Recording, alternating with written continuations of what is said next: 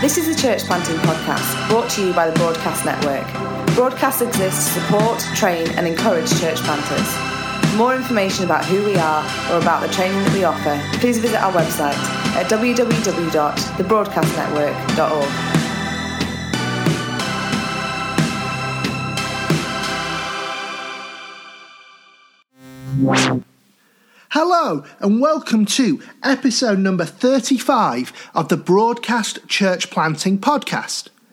Today we're going back to February of 2016 for a hangout with Adrian Hurst on the subject of the art of listening. How do we really hear what the people around us are saying in order to engage in conversations with them? This is something that Jesus was brilliant at doing and that we can learn to do too. And Adrian will be talking to us all about it.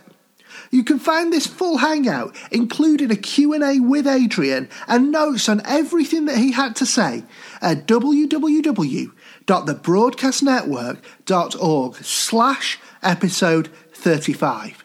So without further delay, here is Adrian Hurst. Um, where I want to start off with actually is to tell something of the story we've been on as a church, because I think this is something that we've uh, really been journeying with.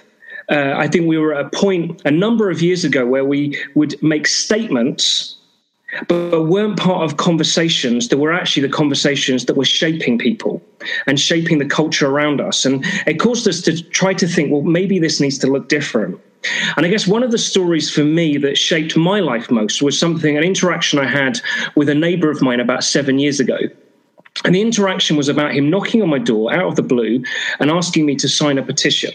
Sign a petition to stop a mosque being built at the end of our road. Now, when he said that, I quickly said, Well, actually, uh, I don't know if you know this, but I'm a church leader, and I love the fact that in our country we have religious freedom. And so, actually, I'm not going to sign your petition. At this point, he became pretty agitated and kind of said, Well, that might be okay for you, but you've got to think through what this area is going to become and how it's going to be transformed. At this point, it was kind of like a red rag to a bull to me. And I kind of quickly rose to it and said, well, actually, I love the fact that Birmingham's multicultural. Part of the reason I moved here was for that fact. And I'm definitely not going to be signing your petition. He at that point left, and I kind of closed the door, feeling like I'd got the moral victory. I'd shown what I saw was right. Uh, that I think most of my friends were kind of like high fiving me afterwards, thinking this is the best thing ever. He left totally unchanged, going to the next door to ask someone to sign a petition. And actually, I found out the next day when I smiled to say hello to him that actually it was to alter our relationship for the next three years, in that he wouldn't actually speak to me. And it's taken me three years to, from that point, to kind of get back on terms of speaking and to build relation on from that point where we'd be in good form now. But what it led me to think was, though I what I said I felt was right, how I said it may not have been the right way. And what I did is, though I pushed forward what I thought was right, I actually lost this individual and didn't allow the conversation because it wasn't that. It was literally him stating his view, me stating my view, and then it ending. It never became something more. And it got me thinking what could have happened if rather than immediately saying what I thought was right, actually asking him a question as to why he was even doing the petition? And as I thought that through, it made me think, well, maybe I could have started to discover like some of his fears about how the area could change and why those fears were there. I'd have started to discover this as a guy who'd lived there for gener- for for most of his life, was an elderly gentleman, had kind of seen his children raised there, had seen the area changed and was concerned about what that was. Now, in it, I'd have understand, understood some of his values, I'd have understood some of his fears in terms of belonging to the community and how it was changing. And through that, it may not have changed his desire to do a petition, it wouldn't have changed my desire to sign the petition, as I still wouldn't have done it, but it would have left us at a point of being able to build from that point and continue a conversation. And I guess this evening, what I want us to see is actually something of the lesson that I learned seven years ago in that story has been playing out in my life, has been playing out in our lives as a church, that I'm hoping is going to help each of us to understand that the point is that we have the privilege of entering into conversations with people all around us. And my goal this evening is to see this kind of title that can seem quite jazzy in terms of conversations with culture is actually fundamental to everything we want to be and do. Because actually, conversation is all about seeking to build relationship and seeking to understand as well as be understood. And culture can feel a bit like a blanket statement, whereas actually, what we're talking about when we speak about culture are individuals, are individuals that are just like you and are just like me.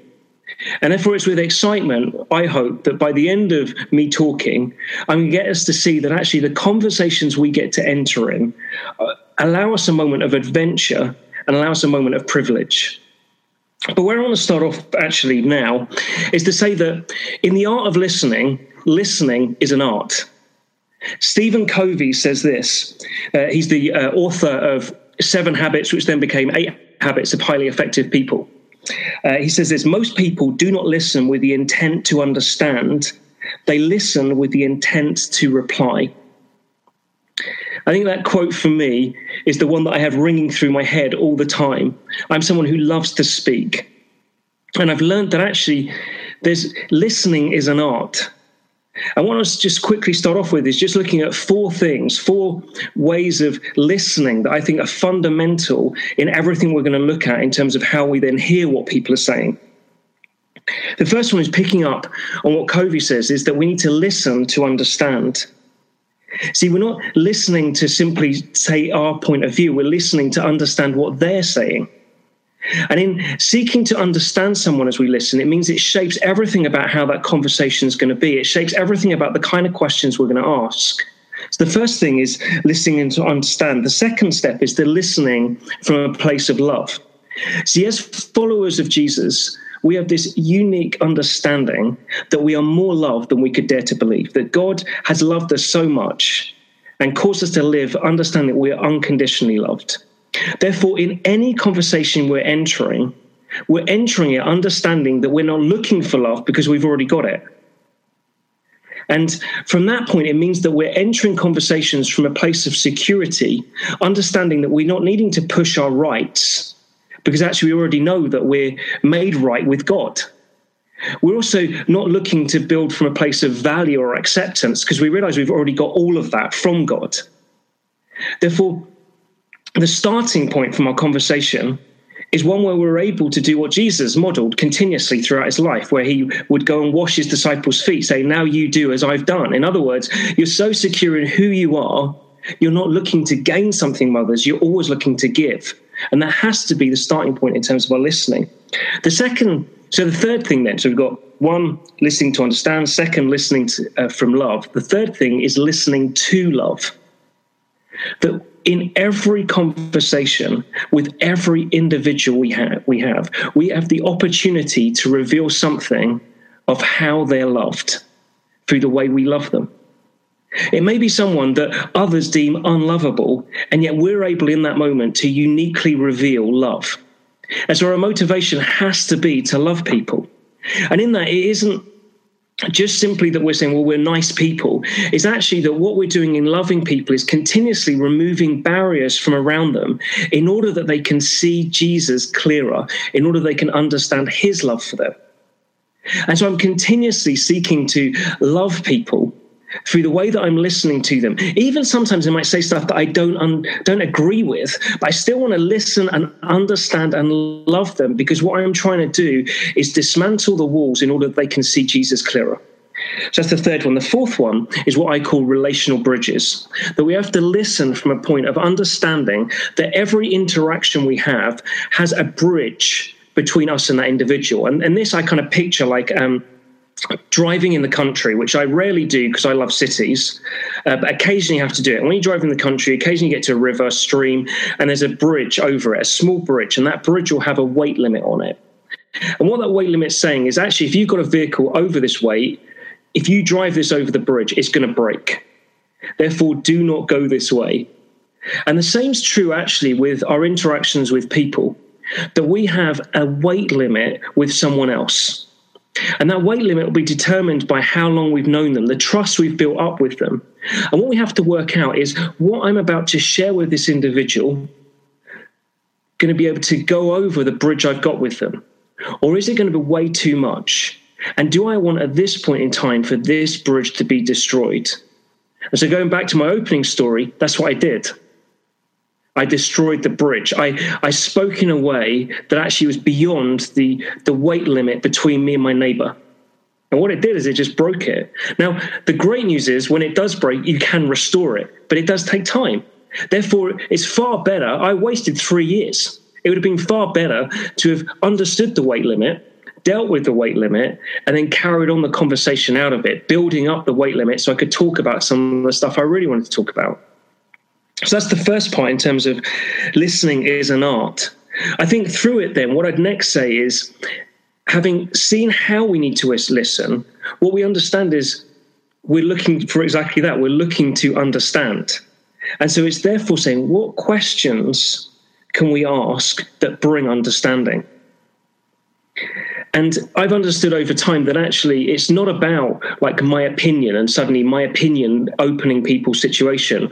Often it's about me talking less, listening more, and asking the right questions that cause people to start to understand the, the real questions they're seeking to ask. And as I've looked in this, what I've realized is that, that Jesus was the master of asking questions. And over the, the past few years, every time I read through the gospel accounts, I'm struck over and over again of how amazing Jesus was at asking questions. And the questions he asked were always in a way to get to the root of what people truly were asking. And so, what I want to do is just quickly, briefly look at four stories of conversations that Jesus had. And in those four stories, we're not going to look at them in detail. We haven't got time to do that. Therefore, there's lots of things I'm missing out. But there's some things I'm picking up on because actually what Jesus does is models a question that I think is so helpful. So the first story is the, the rich young ruler in Mark 10, verses 17 to 22. And basically, the conversation starter is this the rich young ruler comes, falls beneath, be, before Jesus, and simply says, What must I do to inherit in eternal life? That's it. The opening question What must I do? Jesus' opening question, in reply to what he says, is actually why.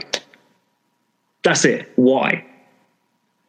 And that's on the back of him saying, good teacher. He said, well, why you say I'm a good teacher? His first question is this is what I want to pick up from is actually the question why is probably the biggest weapon we can have in our arsenal in terms of understanding people and listening to people effectively. Because actually, often the first thing people start with isn't actually the real thing they want to talk about.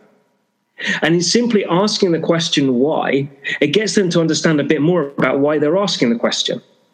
So that's the first one why. The second story was about an expert in the law, Luke 10 25 to 38. This conversation starts exactly like the other one. Now, unlike Jesus, I rarely have conversations where people run up to me and say, Adrian, what do I need to do to inherit eternal life? Jesus seemed to have a lot of them. I have probably one in the last year. But in this one, Jesus responds a different way. Same question, but this time Jesus responds and just says, Well, what do you think? What do you think you need to do? And I think, again, what that does is it's getting someone doing two things really. One was it's allowing Jesus to understand where that individual's coming from. It was also allowing that individual to understand what they already thought. And so the simple question of what do you think can open up conversation.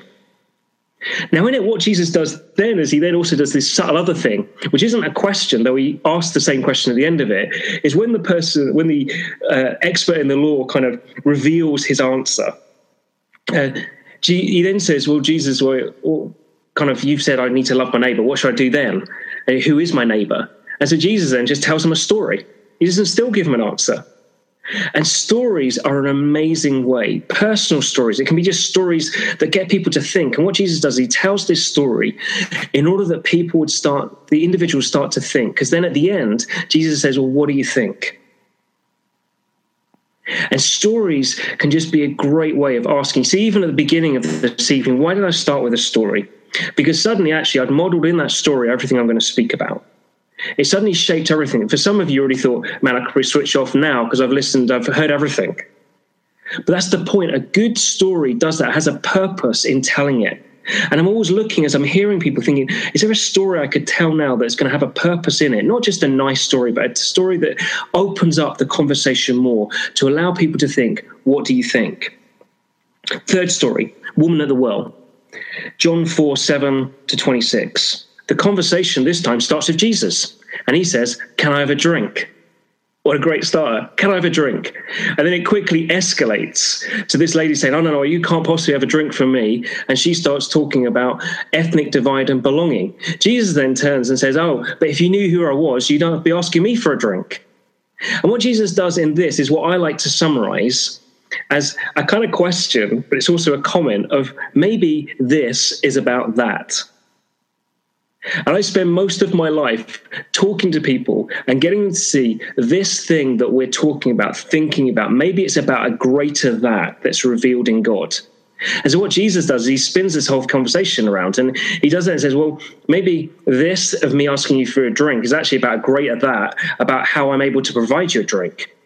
She then starts to talk about racial divide, and he then says, "Well, actually, maybe there's a this that you're talking about of racial divide, which actually is pointing to a greater that that actually I'm going to actually cause everyone to be united." And then he kind of hits the nail on the head and like pushes it home by saying, "Well, maybe there's a greater this and that moment about who you truly are." And that's this amazing moment of revelation where he says, "Hey, why didn't you get your husband and tell her, tell him about this?" And she says, Oh, well, actually, there's something I need to come clean with there. And at that moment, Jesus suddenly took it beyond kind of a understanding of what was going on um, in in just them talking and about uh, kind of bigger issues of the day, and suddenly takes it to her as an individual and says, "Well, maybe this that we're talking about is about a greater that about how your life really is." So this is about that moment. So great. Then the last story I want to quickly highlight is the one of the woman caught in adultery. John chapter 8, verses 3 to 11.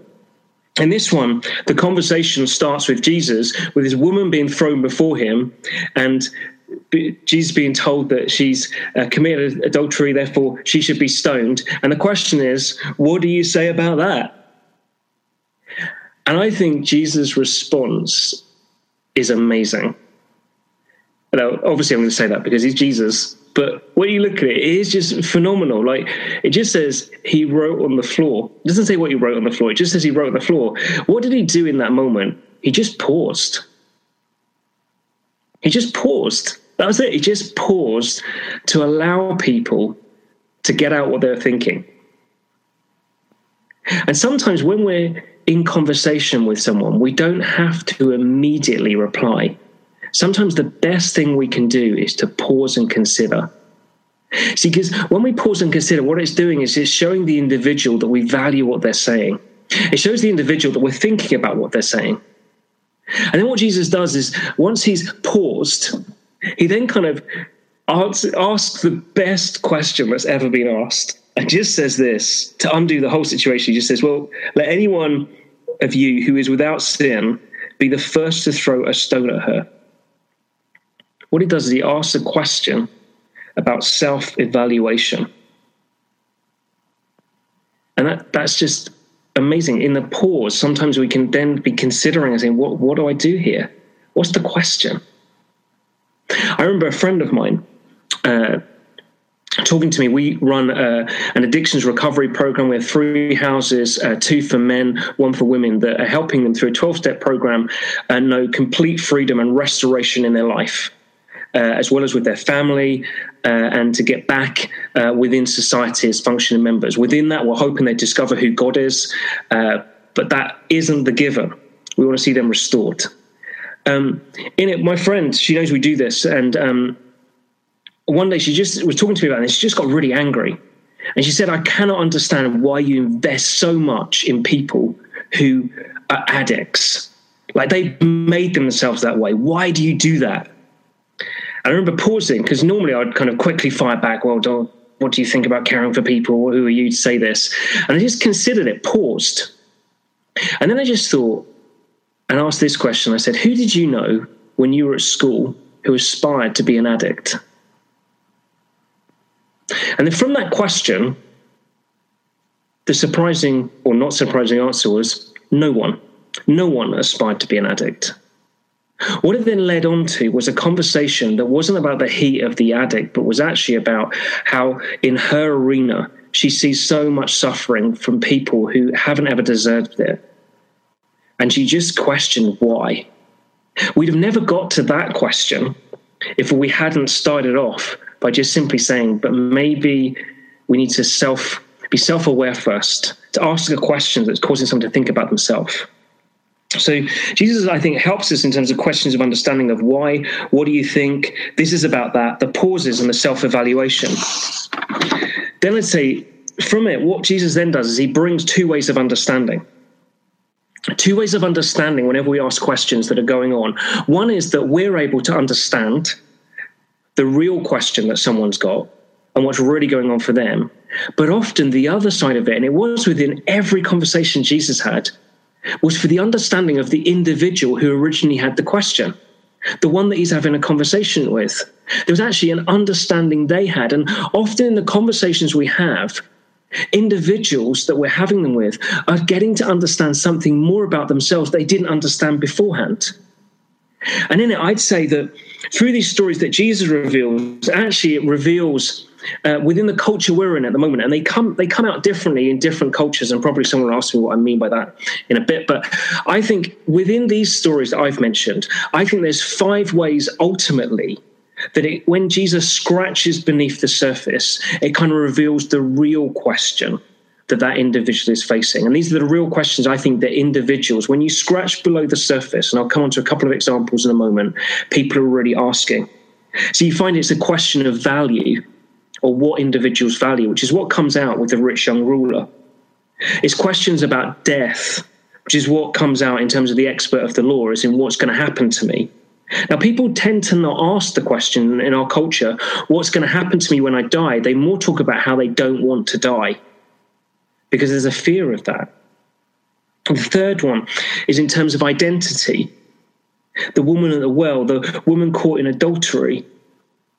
There's that sense of, but what if people really knew who I was? I remember being sat having my hair cut. I have some of the best conversations with the guy who cuts my hair. And um, we're talking there, and the, the, the opening part of the conversation was, Adrian, what do you think about kids today? Don't you think they they're just totally out of order?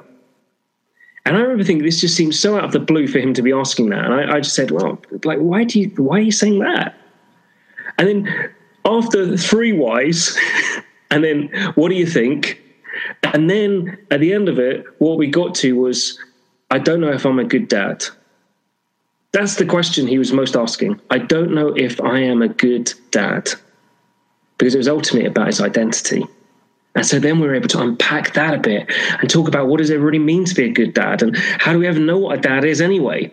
And so that's kind of where it lent. So we've got value, death, identity. The next one is belonging, which is what the woman at the well was talking about, where she was saying, But I'm not part of you. And within our culture, there's this continual need to say, actually, can how do I belong? And even the question in terms that's arising at the moment that you see internationally of refugees is actually is pushing within everyone of this bigger question of do I belong, let alone could someone else belong? And then lastly, and this is the question the question that only rarely comes up is who is God? And I think that question always comes up at the moment I was least expecting it. I remember sitting on a bench um, on a kind of walk where I'd done to by a river to pray in the city I'm in it's not a very glamorous river, it's a very narrow river.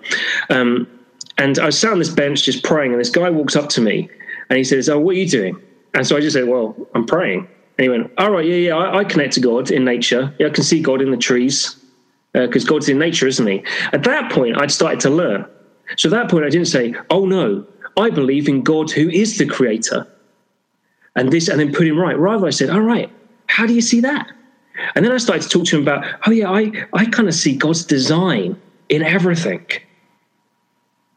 And we were able to then have this conversation of who God is rather than shutting him down in who he thought and then me kind of putting him right. And it kind of allowed me, he, a couple of weeks back, kind of talked about how he said, I'm wanting to be a Christian. And we talked around it a bit. And he said, um, but I'm just trying to put my right life right. And I don't know if I can get myself like Jesus. And so I thought, okay, what's going on here? And so I just said, well, who do you think Jesus is? And so we started to talk about that. And in the end, what I realized is as we talked, is he just didn't see Jesus as God. He saw Jesus as his savior.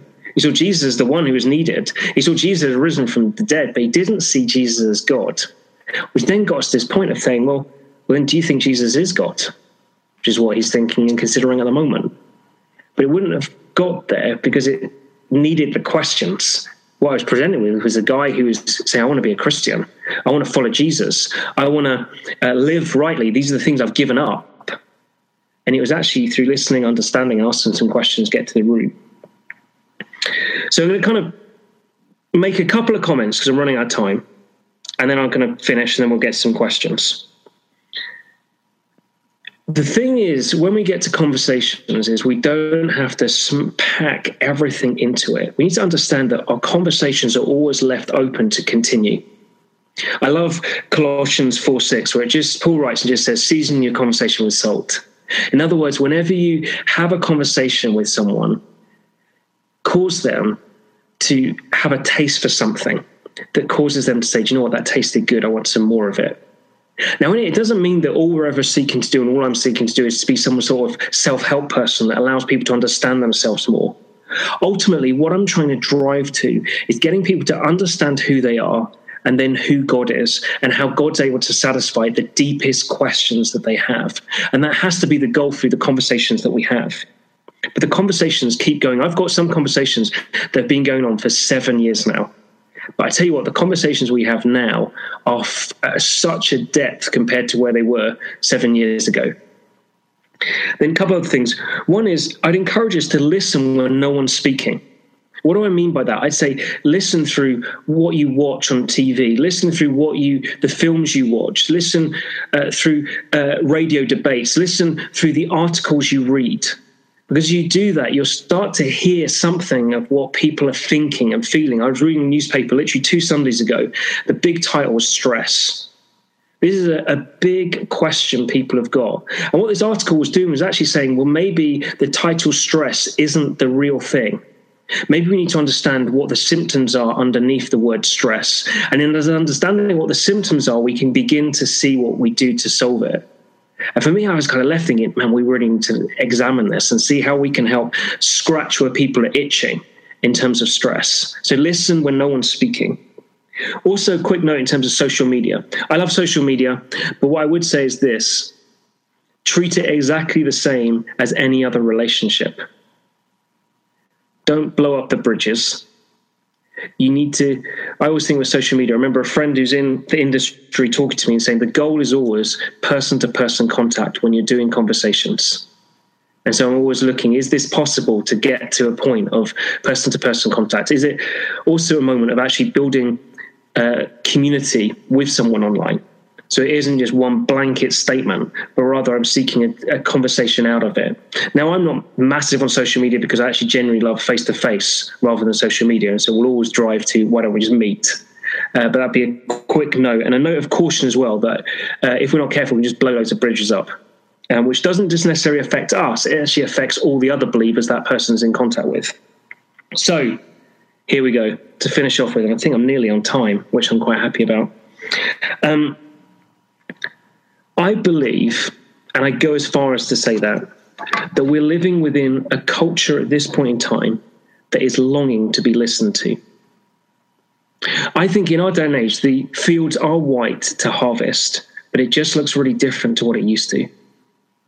And the, what we've got is a society where there is more communication than has ever been before, with outlets to communication that are there that have not been before and yet people who are feeling less listened to and less understood. And what we have the unique privilege of doing is actually being the ones who then get the adventure of starting conversations with the goal of saying, How can I listen and understand this individual? Because I actually know they're longing to be understood and listened to. And for me, that transforms everything. I sometimes pinch myself at the conversations I get uh, uh, with some of the people who work at the tills at my co op because just through the things I've done, they open up their life, they hold queues just to tell me stuff. And I think, why have I deserved that? And I realize, oh, it's just because I was the person who paused. I was the person who just asked the question. And all they're looking to is just to be listened, understood. We hope you enjoyed this hangout with Adrian. For full notes on everything that Adrian was saying, plus access to a Q&A with Adrian on this topic, you can visit www.thebroadcastnetwork.org slash episode 35. And if you go to thebroadcastnetwork.org, you will also get access to our full library of training materials and you can sign up for updates about hangouts that will be happening in the future.